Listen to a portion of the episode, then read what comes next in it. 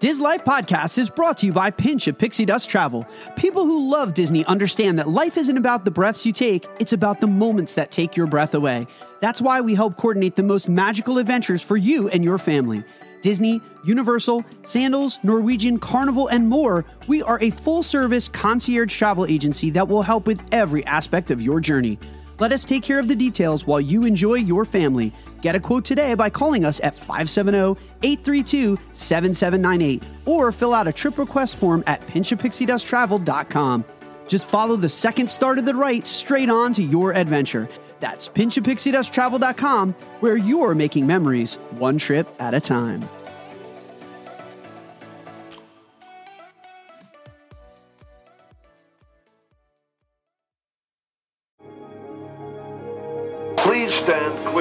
Doors. Por favor, manténganse alejado de las puertas. Stop walking while I'm squawking. Caramba, we have something really big for you today. And now, the show that has the whole town cooking. Welcome, foolish mortals. Howdy, folks. Please keep your hands, arms, and legs inside the train and remain seated at all times. Now then, hang on to them hats and glasses, because this here's the wildest ride in the wilderness. Hello, everybody, and welcome to another episode of Diz Life Podcast. My name is Mark Valentine. I'm the host of Diz Life Podcast. Thank you so much for joining our show and for making our network part of your Disney lives. On today's show, I'm being joined by the one and only Brian Lee of Nerd Life Network. Brian is our master of all things Hollywood. And so I said, let's sit down and let's talk about this amazing animated film on Disney Plus that just dropped on May 20th. And that film is Chip 'n Dale's Rescue Rangers. Brian, welcome back to the Tiki Room studio. How have you been?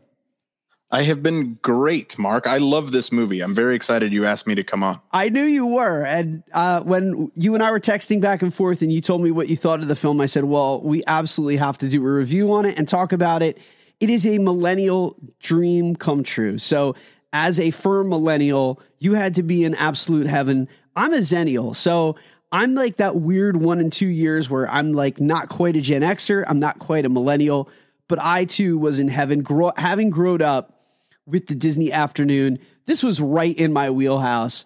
And I said, We've got to talk about this film. I did not anticipate in doing a review or even talking about this film. And then I liked it so much that I said, We absolutely have to talk about it. But let this be a warning that if you have not yet uh, viewed this film, if you haven't seen it on Disney Plus, it's free. It's available on Disney Plus. You can watch this at no cost as long as you have a Disney Plus subscription. But if you don't want the film to be spoiled, uh, then obviously hit the pause button on us, go and check this out, and then come back and uh, chill out with us as we talk about this amazing film and have a chance to live out your nostalgia and enjoy talking about all of these amazing Easter eggs that uh, that were in the film, and there were many. So many, like 300 plus cameos is what people are saying, and that sounds accurate. I would say that 300 sounds like a lot, but then when you see the movie, you think to yourself, man, there, there's got to be more than that. I mean, yeah. I felt like every single minute of this film, there was a new Easter egg or a new cameo to the point of where, like, claps and kudos to like their legal team for being able to pull in all of these cameos. And they're not just Disney cameos, they're from tons of studios and decades of like film and television references. I was like, how did they pull that off? Yeah, I I think that's the thing is like I almost would have expected kind of a Ralph breaks the internet like oh my Disney website level of cameos where they could do anything they wanted from their own IP. Yeah. But like one of the main heroes of the story and again Mark has said it spoiler alert spoiler alert you have 5 seconds before I before I say who one of the main heroes is is ugly Sonic from the original Sonic the Hedgehog trailer like good for Paramount for playing ball. Yeah. A lot, apparently a lot of people got spoiled on Ugly Sonic. I did not. I so didn't. No. He showed up on screen. Like I legit paused the movie. I was laughing so hard. I couldn't contain myself. and then he comes back later in the movie. He's like a hero. I just love how they can't focus on anything except his teeth. and his teeth are the gag throughout the movie. But uh, later on in this episode, Brian and I are going to have to, we're going to buckle down and we're going to offer our Rushmore of our favorite cameos. There are so many. It was so creative. Uh, but before we get into this episode, don't forget you can catch our episodes at dislifepodcast.com. While you're there, smash the subscribe button on Apple. Leave us a rating or review on Apple or Podchaser or Spotify. And then you can find me on Instagram at Dislife Podcast, over on TikTok at Dislife Mark, and then join our Facebook group, Living My Best Disney Life. Dude, um, so let's get into, I guess, before we really talk about some of the things that we loved in the film and just the, the various elements of the film itself. So Chip 'n Dale Rescue Ranger. Wait, wait, wait, wait. Before we get into it, Mark, Sure. you are on your people are hearing this episode. Yes. And you are on a flight or already there in Anaheim, California. Let's get a little Disney parks talk in first. You are going to Disneyland for the first time in your entire life. Are you containing your excitement? Uh, I can't think about anything except that at this point. So we will uh, we will be in the in the air when this episode is running. Uh, we will be flying to Disneyland in California for our first time. I've said this now a few times over. Um, I had way too much anxiety. I never used to like to fly in my life. So if there was going to be somewhere that I flew, it, it, it had to be earth shattering. And as crazy as this sounds, Disneyland was not on that list. Like I went to Rome, I went to Paris. That was the only level of flying that would happen in my life. Bucket list items. I don't know why Disneyland never made that list. Uh, I've conquered those anxieties and I've I've smashed those fears. I am a different person now. So uh, Disneyland has been on our radar for quite some time, but obviously with pandemic, we didn't want to go back until World of Color was there. Plus, as an added bonus, we get the Main Street Electrical Parade. So we are so excited to go and walk where Walt Disney once did and to go to Walt's Park. And I, I know that everyone tells me how much I'm going to love California Adventure, but I will get very emotional looking at the firehouse and Walt's apartment. Uh, I know that a lot of people tell me not to put a lot of stock in uh, the castle, but it's the original castle, man. I mean, Very dinky. yeah. uh, How do you not get caught up seeing the original tiki room? I man, I can't focus on anything else at this point. It's just uh, Disneyland, and I will have a full trip report next week. We'll have a full trip report of me talking about my experience to the Disney hearth and the home of all things Walt Disney.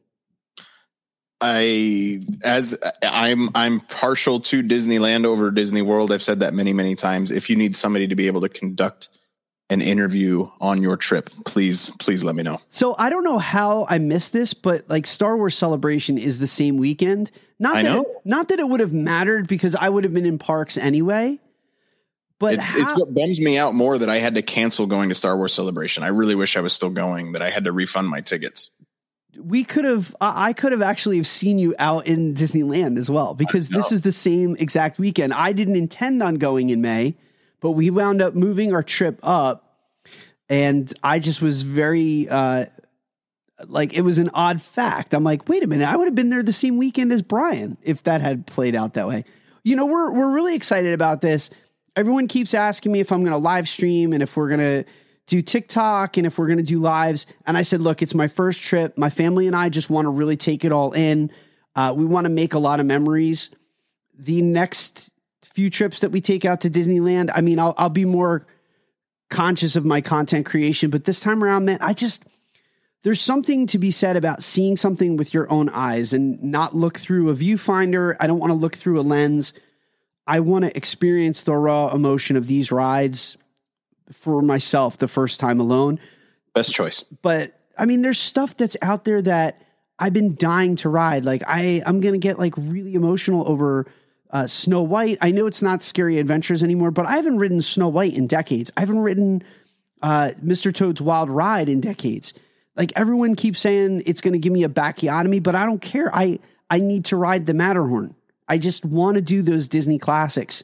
Um, Matterhorn's like you're used to our Space Mountain, and Yeah. I understand that that's pretty rough, but Matterhorn's no worse than that. if it's no worse than that, I'll be fine. I Same I- cars, I think. Even I think Yeah. they're the exact same cars. But like the classics, man, I uh Pirates is going to be down. It's still under refurbishment. We're not going to get a chance to do the submarines, the voyage, uh, the voyage of those submarines. They're they are uh, currently being refurbished. I have Uh, a story about those submarines. It broke down when I was on it one time. Oh, we were no. stuck, we were in the submarine for 42 minutes. Was that I didn't anxiety know, I didn't inducing? know I was claustrophobic, but You found-. Yeah, you found out right then. That was not good. so yeah, so that's down. Pirates is down, but I mean, we'll still get a lot of great classics. Uh, Small World will get in. Um, obviously, Keep Mis- an eye on on Small World. They have characters, Disney characters, as part of their Small World. Yes. It's, it's so much like visually, optically, it's better than ours. But it's, I mean, just everything. There's so many things at Disneyland. Unfortunately, the Roger Rabbit ride is no longer there because we're going to talk a lot about Roger Rabbit tonight. So I would imagine that Hyperspace Mountain is still going to be in full effect. Uh, there was a changeover for May the 4th, and I would imagine with Star Wars Celebration being this week in Anaheim, that they would keep it. So I'm going to get to do Hyperspace Mountain on space, and man, I'm I am here for that. Like I'm excited for that. I can't wait. But I all I do right now is think about Disneyland. It's all I am doing in my life. I am so excited. I, I can't, my heart is to like burst out my chest like Alien, which we didn't get an Alien cameo in this movie. And I don't, how did that not happen? There, everything else was in it. Everything. So, but yeah, so next week we'll talk about Disneyland. Uh, right now, just uh, to, you know, color color me excited, and I cannot wait. All right, so, so let's get into let's get into this film. Really, cool, uh, really decent runtime. The movie is rated uh, PG because there's just there there's a little bit of adult content in terms of it's more of innuendo and just appropriate adult humor but I would never have a problem with showing this to my daughter. To me, it's very much like I, I think of the Goonies in the same way. The Goonies is loaded with all kinds of adult humor that, uh, unless you're watching it again as an adult, you never understand any of that humor whatsoever. It's not even as bad as the Goonies, in my opinion. Uh, but it runs one hour and 37 minutes. Really great run time. The movie did not feel too long. It was the perfect length. Uh, again, it is a Disney Plus exclusive release. Uh, the fans seem to be really into it. It looks like it's getting a 7.3 out of 10 over on IMDb and an 80% Rotten Tomatoes. They're not the end all be all, but usually they're a pretty decent barometer as far as how enjoyable is this movie going to be for the layman. And I would say that those are pretty accurate marks. We'll give them our own marks later on. Uh, but the film is directed by uh, Akiva Schaffer. He's one of the Lonely Island boys, uh, has a close relationship with uh, Adam Samberg. They Andy are- Samberg. Andy Samberg, thank you. They are uh, attached at the hip. They've done a lot of stuff together. So he came over to direct this film. Obviously, the movie is an adaptation of the Disney animated cartoon series that was part of the Disney Afternoon from 1988. It ran for three seasons and a total of 65 episodes. It was iconic back in the day. Uh, there are fans, diehard devotees of Chip 'n Dale Rescue Rangers. Has one of, in my opinion, one of the greatest theme songs of any animated show of all time. And so they said, "It wait, what was the tagline of this? It's not a reboot, It's not a reboot, it's a comeback. it's a comeback. And that meta humor is going to filter into the movie as well. Uh, but the the film it's set in the same world of the animated film Rescue Rangers in that they are actors in Hollywood. Chip 'n Dale pursue their dreams as performers and they get picked up in the television show and it's filled with like meta humor and it's very self-aware of what the cartoon was. So it picks up with a Chip 'n Dale trying to find their way in Tinseltown three decades after their television show Rescue Rangers had gotten canceled, and a now divided duo of Chip 'n Dale are trying to solve the mysterious disappearance of their actor friend Monterey Jack, who also has the same name in real life.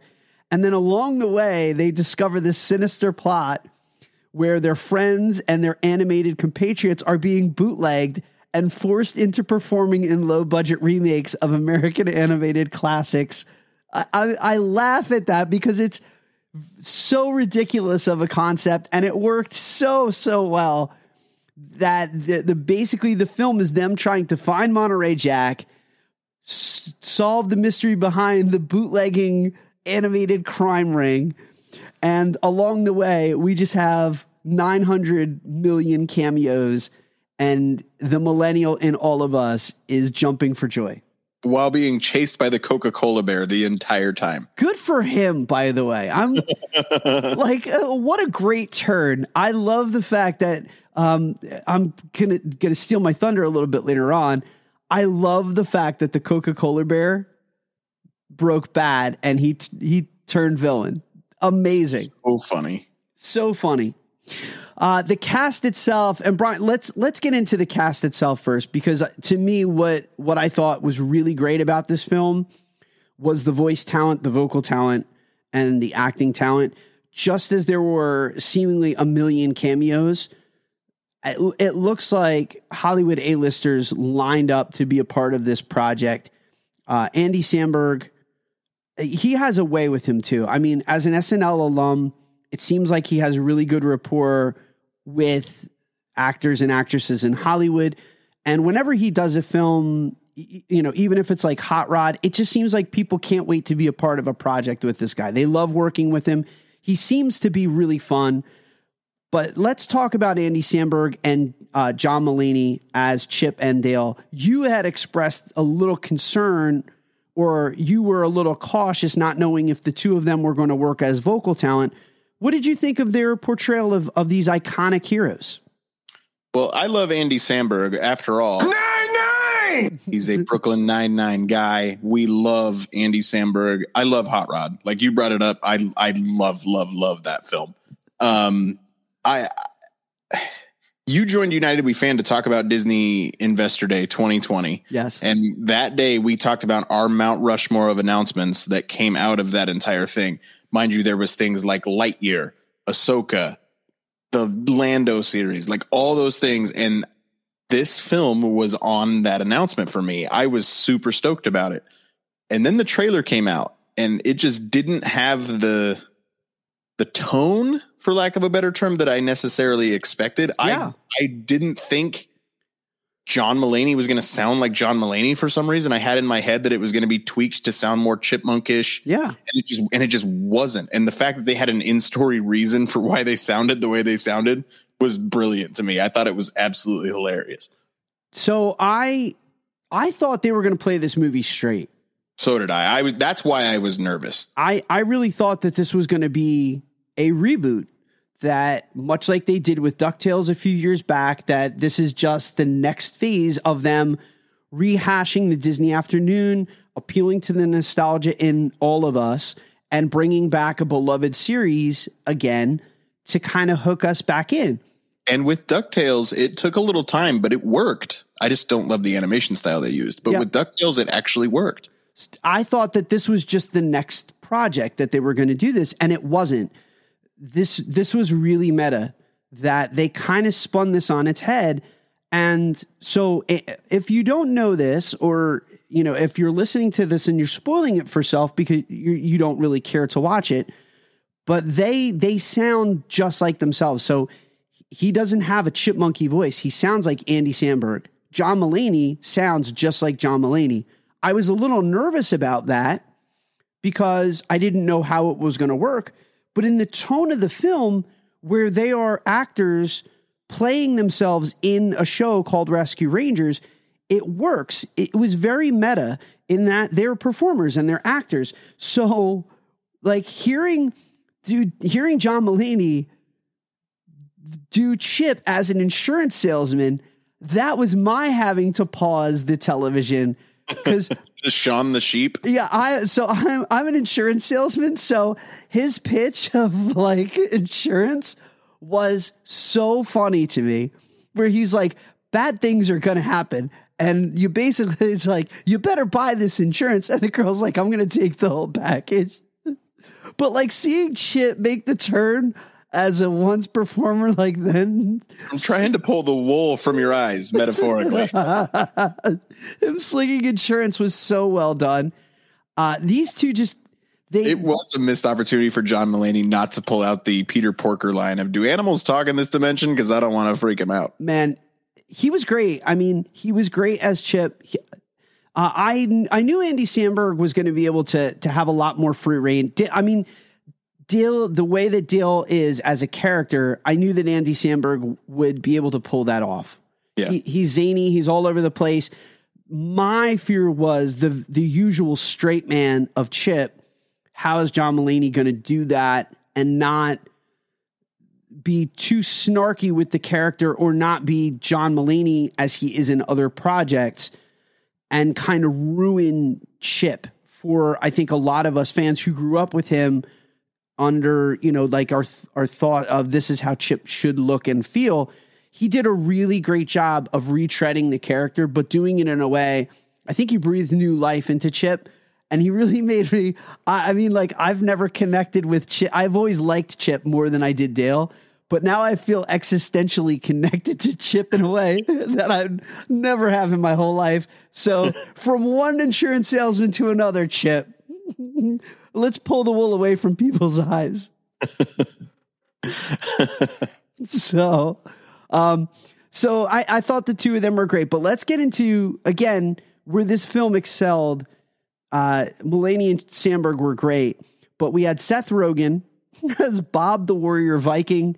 J.K. Simmons, man, put put someone please put J.K. Simmons in the Voice Actor Hall of Fame. I love J.K. Simmons so much. He plays Captain Putty. Is like a riff on Gumby, which was like amazing in and of itself. Uh, Did you see how he took the fingerprint? Yeah, He like his hand down and it like it like kept up and then he just like chopped part of his hand off. Just that's so funny, man. And then later on, when they're in the fight, his face gets pushed up against like the cork board, against the bulletin board, and like it imprints Oh, on his face. ink. Yeah, and he's like, "Oh, that's like silly putty. Remember that stuff?" so, I mean, J.K. Simmons is such a great actor. I mean, uh, what's the Amazon series that he was in where he plays the superhero? Invincible. that was another acting performance, another great voice acting performance. But dude, he could just speaking of an insurance salesman, like he is farmers. That I mean, that guy can sell me on anything. Uh, he was really great as Captain Putty. I want to come back to Seth Rogen. Seth Rogen was a lot more than Bob the Warrior Viking, but he was great. Uh, Tressa MacNeille, who is a Disney legend, uh, she's been voicing characters for the last three decades on animated series. I mean, you you name it, and Tressa MacNeille has done it. She was the voice of Gadget. Uh, she also provided uh, uh, some of the voice work, the high pitched voice work for Dale in this movie. Uh, Will Arnett was in it as Sweet Pete. Eric Bana, of all, Eric Bana was Monterey Jack. I I was like, who is Monterey Jack? He was great, and it's Eric Bana. They pulled Eric Bana out. Which did surprise me though, because Jim Cummings is the original voice of of Monterey Jack, and Jim's Com- Jim Cummings was ninety percent of this film. Not ninety percent, but he was in this film a lot. Yeah, so they pulled in Jim Cummings. He reprised his role as Fat Cat. Uh, he was Pooh. He was uh, Pete. He was Darkwing Duck. I mean, he's another. You know, just like just like Tress MacNeille, he's another Disney darling. He's another icon of the voice acting world. Dude, um, can we talk about Keegan Michael Key? He's in everything. He's the best. I love him. He can be in anything, and I will watch it. I love him. I he- yes, I agree with you. But could we just say for a minute, he's in everything. Like he is working in every project right now in Hollywood. Um, he was the frog coworker, but bro, I was dying with him as the cheesemonger. He was hysterical as the, and I didn't even realize it was him until the credits. I'm like, he was the cheesemonger. Are you guys cops? Did you did you watch him? Did you watch him um, in Schmigadoon on Apple TV Plus? I have not watched Schmigadoon yet, so As a, as a Broadway dude, I feel like Schmigadoon might be something you'd really enjoy. I have to get into that. I So- did watch it. Uh, I'm still brokenhearted. The Netflix series Friends from College. Uh, I loved that show. It only got two seasons, and I'm very depressed because it was one of my favorite shows. And I've gone back and maybe watched. I've watched Friends with college, Friends from college, like maybe four or five times because I love him so much in it. Six seasons in a movie. I know Netflix doesn't care, man. They just are like, yeah, we're we're canceling it. Um, you had Jim Cummings, as we said, he reprised his role of a. I mean, like he was so many things in this movie. But uh, let's talk about Seth Rogen for a second. Seth Rogen is another treasure of the voice acting world. they made a point to make sure you knew he was a treasure in the voice acting world. That mm. scene is hilarious. dude i was just gonna say you want to talk about meta humor? They they obviously wanted to point out what a treasure seth rogen is but he's bob the warrior viking. Dude the the bit centered around bad millennium animation it's like he's looking he's looking right at you. It's, but he's not it's like what are you talking about i'm looking right in your eyes and it's almost like they're they're ripping on and riffing on like Polar Express. But they said it. They said the Polar Express eyes. Like they said the exact like it was the perfect call out of that exact animation style why it just didn't work. It was perfect. So funny, so good. He obviously shows up again as himself as Pumbaa later on and has a conversation with himself. The- cast of this was perfect. Not just Pumbaa, but it was also the praying mantis from Kung Fu Panda and Bob from Monsters vs. Aliens, all those Seth Rogen characters. All the Seth Rogen characters came out. funny. Yep, came out in tandem. The, you know, the cast of this movie is what made it work. I mean, we've all seen those movies that are a hybrid of uh, animation and live action. And le- let's face it, there's a lot of films out there, and some of them which are make cameos in this that they're just they're cash grabs. That they're they're a film that's put up. They're usually put into like weak theatrical seasons to grab the audience. It's like the smash and grab of Hollywood. I'm looking at you, Sonic the Hedgehog. Stuff that does not really do well in longevity. But you're, let's face it, like as a parent, Brian, you're going to take your kid to see the movie, right? And it's horrible. Nine times out of 10, these movies are horrible. Hey, I like I like both of the Sonic movies. Oh man, we have to have a discussion. Those with with uh what's his name? Jim Carrey, No, not Jim Carrey. Who's uh Richard Marston? James Mar- James Marston. Marsden, Marsden. Yeah. Cyclops, baby. Cyclops. I I legitimately like the first Sonic. The second one had a few challenges, but I I don't mind Sonic. I just wish Sonic had more teeth. My point being is generally speaking, the hybrid of animation and live action are not great. There's a few exceptions to that rule. Who framed Roger Rabbit being the obvious one, which gets also gets a cameo in this. But there's not a lot of movies that do really well with this.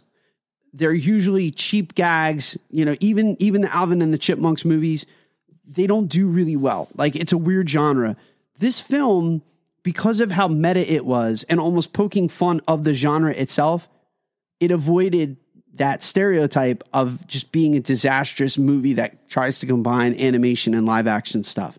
But the cast is the other thing that I think elevated that that it really elevated it in that genre and it gave it um it gave it at the same time it's hard to explain and if I'm not making sense man just yell at me it gave it credit and it made it serious enough because of the people that were in it but at the same time by poking fun at the genre it almost removes it from being a part of the genre completely Correct. Gravitas is is what it is what it brought the film, but it was just a bunch of really creative people having a lot of really creative fun. And nobody, not a single person around this film took it seriously, and that's why it's so much fun, including the legal department of Disney and the legal department at other IPs because that's what made this movie is it was so many more IPs and made it so much part of the entire genre that it was it was brilliant some of the stuff they came up with. They had South Park in a Disney Plus series. Like a a South Park character was sitting in a sauna and it was it was incredible, man. So I want to I want to bring this up too. I really liked that all of these studios aired their dirty laundry as well, and they poked fun at things that haven't worked. They really had fun with some of their disasters or some of their mistakes. They've em- they embraced some of the suck, but they also embraced some of the toxicity. Case in point, Ugly Sonic, and that was his literal name in the movie. He called himself Ugly Sonic. That It was here- on his Comic Con booth. yeah. So here's here's like one of the best and funniest moments of the movie is Dale is at like one of these Comic Con conferences as Dale, the former star of Chip 'n Dale Rescue Rangers. And then Lumiere is in the booth next to him. And then you look across the way and there's Ugly Sonic. Human teeth and all. Good for that. Good on that studio to embrace Exactly like Sonic from the trailer. Yeah. Everything was perfect. good on that studio to embrace that failure, which they obviously changed course with it. But good on them to kind of acknowledge that and say, like, yeah, this may have not been the best idea for us. And they lived in the moment. And because they did that, there were a few instances of this film that they were able to poke fun of Hollywood and the animated side of Hollywood. And it was refreshing and it was really fun and it was really funny. But man, how did Disney pull that off? Like what how how do you pitch that, right? How does legal go to a studio and say, "Hey, look, we've got an idea. We want to use one of your IPs, but we're going to trash it." like, give us know. give Like, us I- permission. It's it's incredible. Like I again, yay, thank you Paramount because that is the funniest joke out of this movie. And there was a lot of really funny jokes, but having Ugly Sonic be the informer to the FBI, incredible. Like, and then they pull in Tigra from the Avengers, like Earth's Mightiest Weirdos. Like the whole Tigra thing was hilarious too. But it honestly made this movie so much better that they didn't lean on so much Disney IP. You would have expected. Apparently, Lucasfilm said no to a Jar Jar Binks cameo, which is a bit of a bummer. Um, but regardless, like it, it it's just you. They have to have a sense of humor about themselves, and it turns out that they kind of do sometimes. And that was that was actually really really refreshing. Yeah. And the funniest part was the running gag of Ugly Sonic as they were trying to interact with him. And then you would get that slow motion of his mouth with the teeth.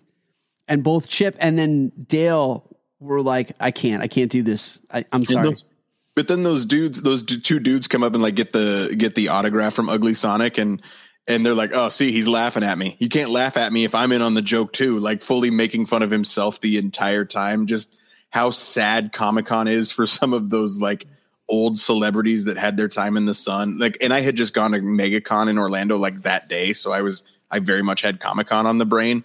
So man, it was just it was too funny. All right, so let's do this right now. Like we can we can continue to talk about our favorites. Very hard to do this, but let's come up with your Rushmore of Easter eggs and cameos from this movie. You are no stranger to Rushmores on United We Fan. You guys break out the Rushmores constantly. So let's dust off the Rushmore for you, my friend as we pick your top four favorite cameos. Okay. Um, I just said it. I don't want to waste the Rushmore on it, but I have to. It was the funniest joke of the film. Ugly Sonic is cameo number one. That was just great. Um, Batman versus ET. it's it's so unrealistic. oh my gosh where chip is looking at mr doubtfire and all these like there's a ways app the movie like billboard at some point but then he goes he looks at batman versus et and goes okay yeah that one looks pretty good and then it like cuts to the scene of batman versus et and he's crying with his dog millie like laugh out loud funny and just batman it was straight justice league bvs like so funny um, number three, I've got to go again. We've already talked about it, but that's Seth Rogen moment when when you get the praying mantis from Kung Fu Panda, and then Bob, who I love Monsters vs. Aliens. I love that film. So when Bob shows up with his blue blob and his his one eye, like absolutely cracked me up. And then the fourth one, let's see. Did you see the Hamburger Helper? I at did. The, at the precinct, that was hilarious. Oh, number four. Let me think on number four. If you want to go, All right, so I'm gonna I'm gonna join you. As much as I would love the diversity of it, Ugly Sonic has to be on the like he he has to be on everyone's Mount Rushmore of this movie because Sonic the Hedgehog, who's a beloved icon, but the fact that they used Ugly Sonic, teeth and all, the gag was perfect. The fact that he comes back in the movie and he's an FBI informant, he plays such a central role in the in the film later on. Ugly Sonic is on my Mount Rushmore too. All right, so I'm going to cheat a little bit and let me just say my second Easter egg is Wreck It Ralph. There's two Wreck It Ralph moments, uh-huh. and I was here for both of them. Uh, the Wreck It Ralph reference at the end, where the arm of the villain at the end, where you know Pete kind of has like different, like he's got a Woody leg from Toy Story, he's got a Transformer leg. His one arm is a Wreck It Ralph arm, and he doesn't even say the catchphrase. He says, "I'm gonna wreck stuff," or "I'm gonna wreck something." He doesn't say I'm going to wreck it, um, but it sounds just like John uh, John C. Reilly at that moment. I didn't see if it was John C. Reilly as a, an acting credit. I have to go and check that.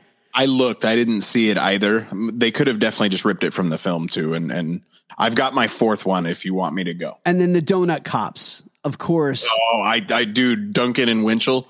I caught those immediately too. That was so good. Yes. Um, I'm surprised that you didn't give me this one because again, it was just so meta. And of course, like if you're gonna pluck an actor from the MCU, This is where I was going. all right, so go ahead, man. My fourth one is Aunt Man. A U N T Ant Man. He's charming to somebody's aunt. And then in the credits, we get the poster of three ants just fawning over Paul Rudd as Aunt Man. That destroyed me. That was so funny. if there was gonna so there would be two actors that i would say 1000% would play ball with a film like this chris evans would definitely be all in Yeah. the other guy who is probably let's let's face it he was probably the one blowing up andy samberg's phone being like dude you got to get me in this movie like you've got to get me in this movie and pitching him on the scene like i can totally see paul rudd coming up with that improv and that comedy for that moment but like him talking about in the play on words of not ant-man but aunt-man and talking about how like this is the new, you know, that's what it was going to be. Him sitting at the Comic Con booth and signing autographs, and then Chip and Dale kind of just ruin his his meet and greet moment. But Paul Rudd, whenever Paul Rudd plays Paul Rudd, like yes, I'm I'm here for it. So he's on my my Rushmore too. And then, dude, I, we've already talked about the Coca Cola Bear Breaking Bad but the Peter Pan moment, Did you know? I did not know. The Peter. Pan moment of the boy who grew up, uh, the flashback sequence was hysterical. And then not him in the movie, but like the first time he looks in the mirror and he's got the stubble, Little mustache. the little mustache, and then because of that, he loses his job.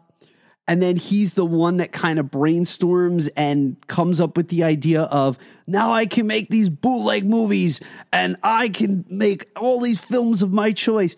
Dude, Peter Pan of not just the boy who grew up, but like being jaded and evil and bad Peter Pan was hysterical. The villains in this movie are what made it so good as well. Like Bob the Warrior Viking, the evil polar bear, the Coca Cola polar bear, Captain Putty. It's too on the nose, like you told me. And then if it's not broke, don't fix it. Like the cop turning bad is a trope that's been done how many times, but them poking fun at the trope and then embracing it. And then, dude, evil Peter Pan. They just the villains worked so well and they were so hyper aware of how bad they were and the fact that they had these like backstories and what made them Break Bad was just so well done. It was so funny. Did you see the guy dressed up like Fat Thor at the Baloo concert? Yup, you had Fat That one Thor. was that one was good. Dude, Baloo was great. Um, Pickle Rick was in it. I don't know if you caught. There were a few Rick and Morty references. The animation style of Rick and Morty worked its way in when they were contemplating how they were going to reanimate Chip and Dale. Uh, but Pickle Rick, it was a blink if you miss it moment. That as, as Dale talks about. Oh, sorry. Go ahead. I was going to say, as they were running through, I think the Comic Con, Pickle Rick was one of the one of the many things that was like running through the the area. But really It good. was also one of the animation styles when when they were going through after they got scanned and all the all the animation styles were uh Rick and Morty as well. But when Dale talks about them being like background actors on different shows, and you could see them dancing on the couch in Full House. Full House. that was so good too. Yeah, I again there are I mean you said 300 but I would think that there's so much more um I loved the janky Simpsons reference. He doesn't say Ay caramba. He says something else that again they just embraced. I mean that one they can have a little bit of leeway now because they do own the Simpsons and the Simpsons is on Disney Plus. But the Simpsons made its way into this. You had Voltron as a child of the 80s. They had a, Vol- a full on Voltron robot at one point or another. Dude, I, I like, I thought to myself, I'm like, how do we list all of them? The Frozone frozen meal.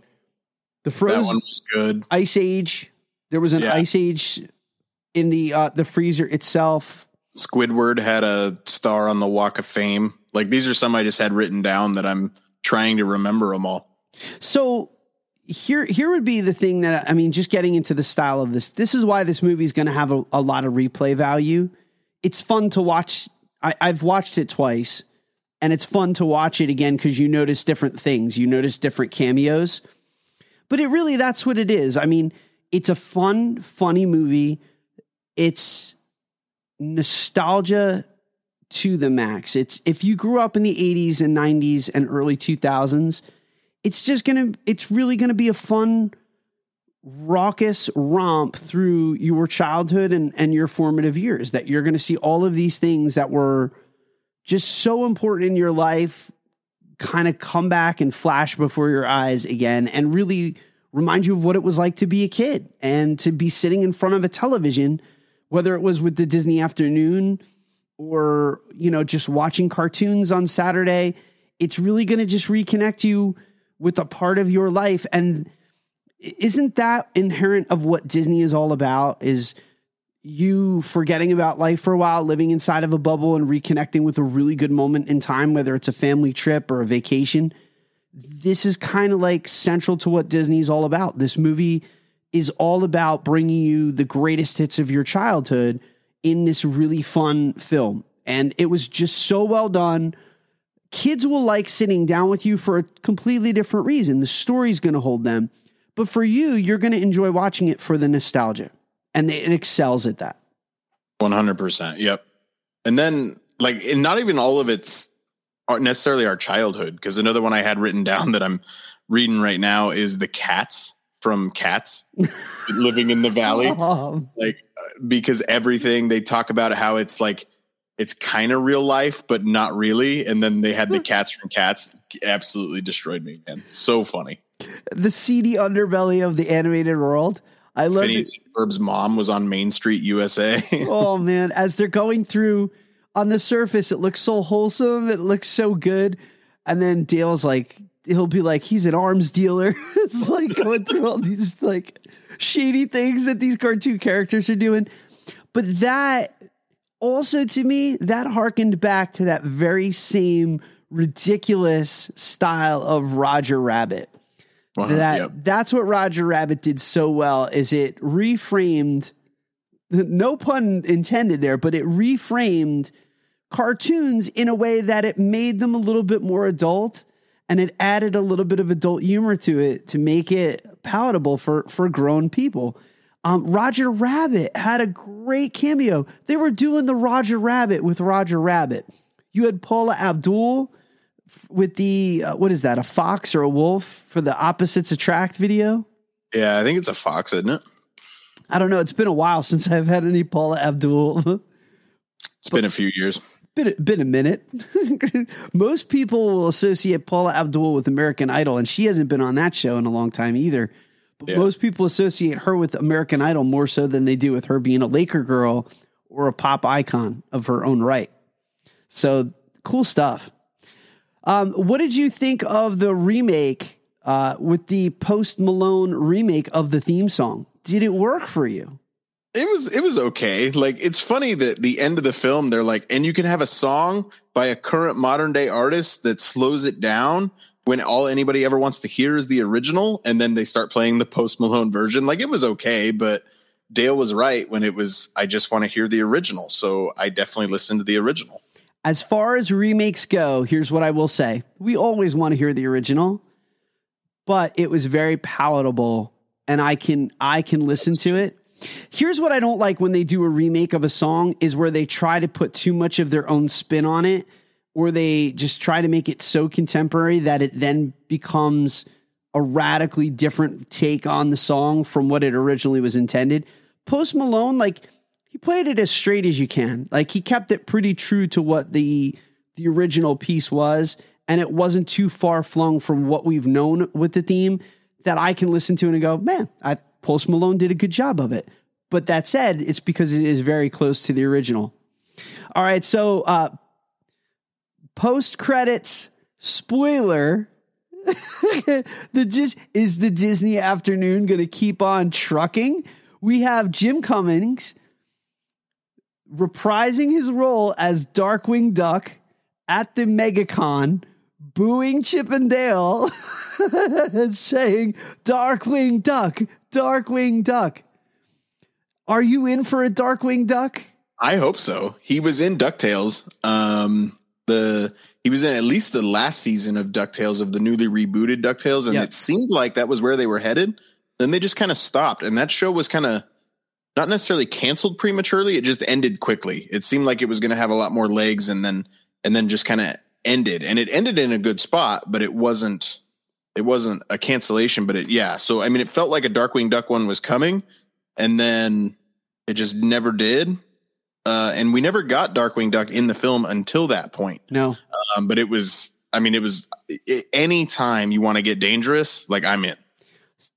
Uh, so my thoughts on this are are a few. Uh, Darkwing Duck might just wind up be becoming like Howard the Duck, where we're just getting where we're just yeah, where you're just getting cameos in the MCU, and we may not ever get a Howard the Duck film or even like Howard the Duck appearing in some long form fashion or do any scene work whatsoever.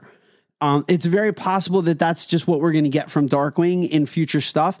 But my my second thought is and this this is the magic of Disney Plus now, okay? And I I want to just applaud Disney for the streaming service. Rescue Rangers to me is a movie that I don't think would have worked as well as a theatrical release.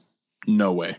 I don't think it would have worked as well. I don't think people would have taken it seriously. I think people who would have paid for that experience in excess of 20 to 30 dollars and then the popcorn and the cost of taking a family, I don't think it would have been as beloved as something that is delivered sh- straight to your living room. You can sit on the couch with your kids. You can watch it as much as you want. This release model for Disney with this type of film and this genre it's so bankable for them because it bolsters you know in my mind it bolsters why should i own disney plus because they're putting this level and this caliber of content on the streaming service but secondly i think it gives a, a movie like this a chance to really thrive and to succeed whereas as a theatrical release it might flop and I'm here for that. Like, I like, and I know a lot of people have bashed um, their decision to, to take some Pixar movies and go straight to Disney Plus with them. They're, you know, and people are so mad. It's like, you're not giving Pixar the respect they're due. They deserve a theatrical release. And the fact that you're putting them right direct to D- Disney Plus. Dude, let me tell you this Disney Plus is the company's future more than theatrical release, Disney Plus is the future of this company. So it's high praise for them to be putting stuff directly onto Disney Plus. It's giving this, their streaming service so much value and say, we respect this medium so much that we're going to take these flagship IPs and we want to put them right here for everyone to enjoy. But I think that something like this that could be really iffy in a theater is going to do really well. And so, for that reason, like, bravo to Disney for recognizing the space well enough, making this a big drop and have it be what it is. Cause here we are talking about it. I don't, I wouldn't be talking about this movie if it was in theaters. I'm just being honest. Uh, if it was this good, we might have, but you might not have felt the need to go out. But point, case in point to what you're talking about is something like Turning Red brings subscriptions. Something like Luca, Soul, those brought subscriptions. Look at Encanto. Encanto had an okay theatrical release. Yep. We knew that theaters were at least still a viable option for some things because it came out around Spider Man No Way Home. It clearly showed that people were still at least going to the movie theater for something that they felt was worth it. Most people didn't see Encanto. That thing hits Disney Plus and it becomes a cultural phenomenon. And that movie was perfect for Disney Plus because it added value and everybody it's still in that trending top 5 people are watching Encanto over and over and over and it's a 90 minute film Yep. Dude, that is an amazing point. Uh, I think anything, you would win any argument with that, that Encanto was a good film in the theater, but it wasn't the phenomenon that it was when it was in the theatrical release. It didn't become a phenomenon until it was released at home to the masses to the masses on Disney Plus. Dude, and we talk about this with, Encanto in the theater Yeah. like I saw it in the theater and I as did I. liked it but I didn't I like it a lot more now because I've been able to consume it so many extra times we talk about this on Bobby's freaking podcast with Star Wars as well. That Disney Plus is the the future of this company. It's the future of Star Wars content. You can see how Marvel has really doubled down on what they're going to be releasing on the medium as well. And I listen, I'm going to tell you this right now. Once they can figure out a way to make it palatable to the to theaters and whatever, I really think that the future of everything is going to be releases at home and in a theater simultaneously. I think they they wanted Just Black Widow sort Yep. of I think they wanted to do that, but I think that because that paradigm is not like it hasn't shifted yet, and both actors, studios, and theaters are you have decades of behaviors and decades of uh, and patterns of behavior.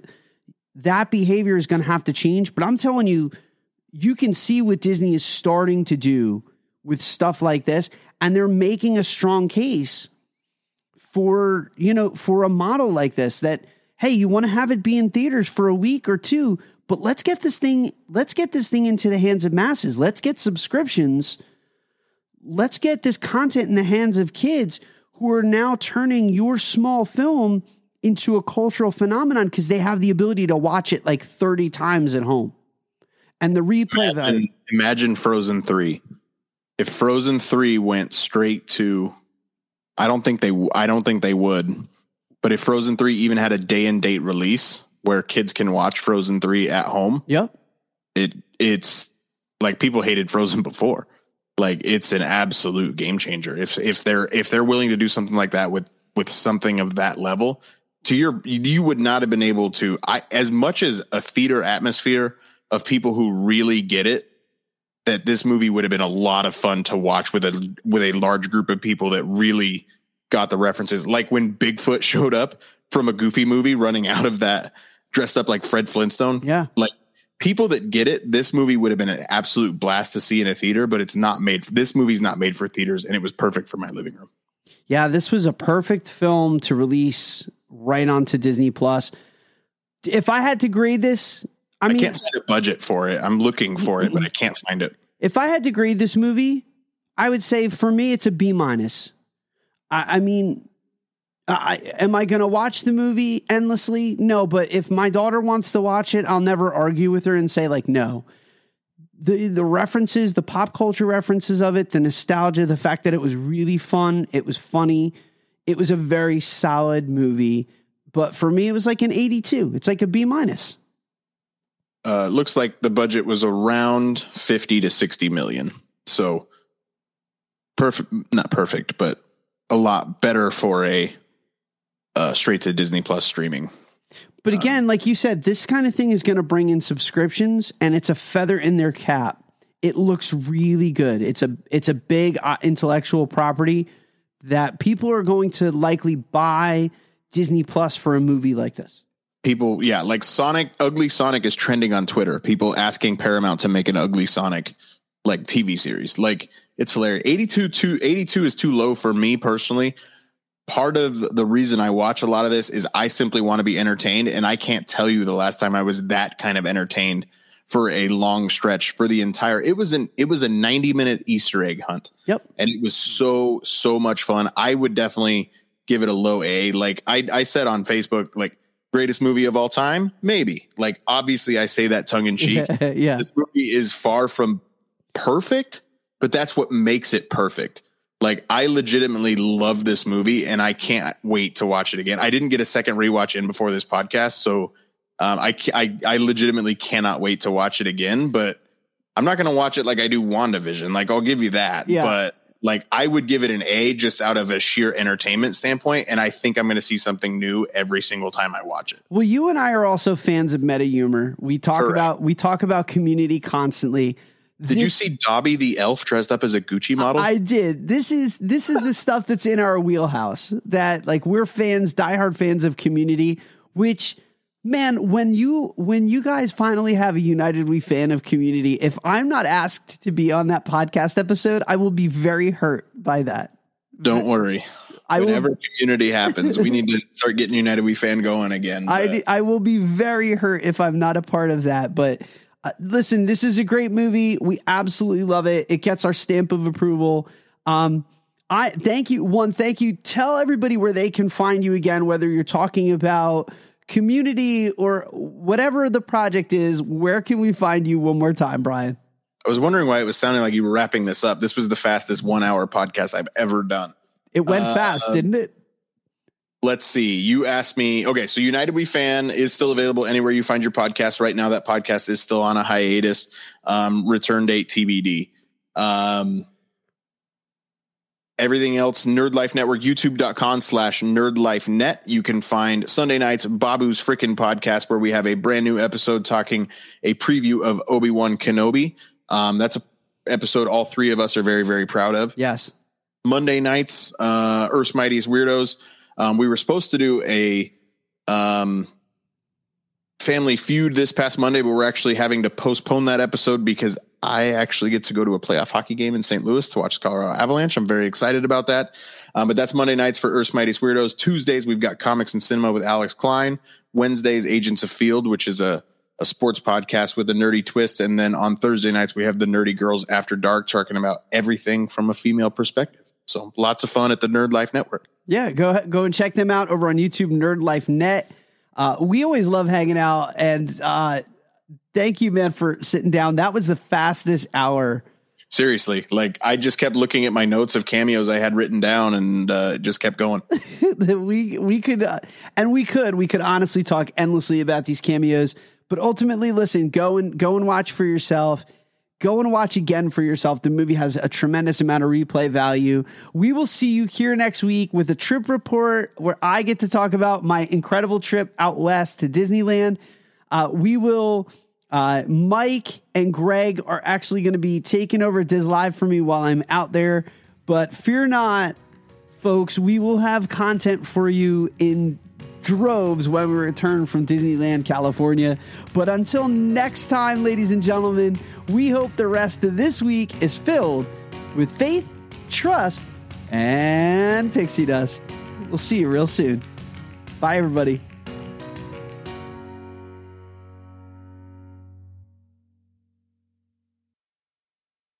This Diz Life podcast is brought to you by the Happiness is Addictive collection. Happiness is Addictive is passionate about spreading laughter and creating smiles worldwide. They love bringing their global community together through optimism, cheer, hopefulness, merriment, and celebrating life's magical moments. They know how important it is to celebrate life's adventures, and their apparel will give you everlasting, one of a kind memories through pixie dusted family photos, compliments from park guests, and magical moments with cast members. They pride themselves on high quality, custom made apparel at competitive prices with world class service. Let them help you create a lifetime of memories, whether you're Disney bounding, kicking it poolside, participating in Run Disney marathons, having costumed adventures, or just living your best Disney life. You can find their Happiness is Addictive shop on Etsy. You can also find them on Instagram, Facebook, TikTok, Twitter, and Pinterest. They are proud to be featured in Indy Central Florida, the Thoughtful Gift Club, and now here on Dis Life Podcast. Their collection was founded by a 15 year former cast member who knows how to enhance your magical moments for a lifetime of memories with your family. Don't forget to use promo code DISLIFE15 to take an extra 15% off. What are you waiting for? Head over to Etsy and start getting happy today. Follow the link in our show notes and you'll find out for yourself that happiness is addictive.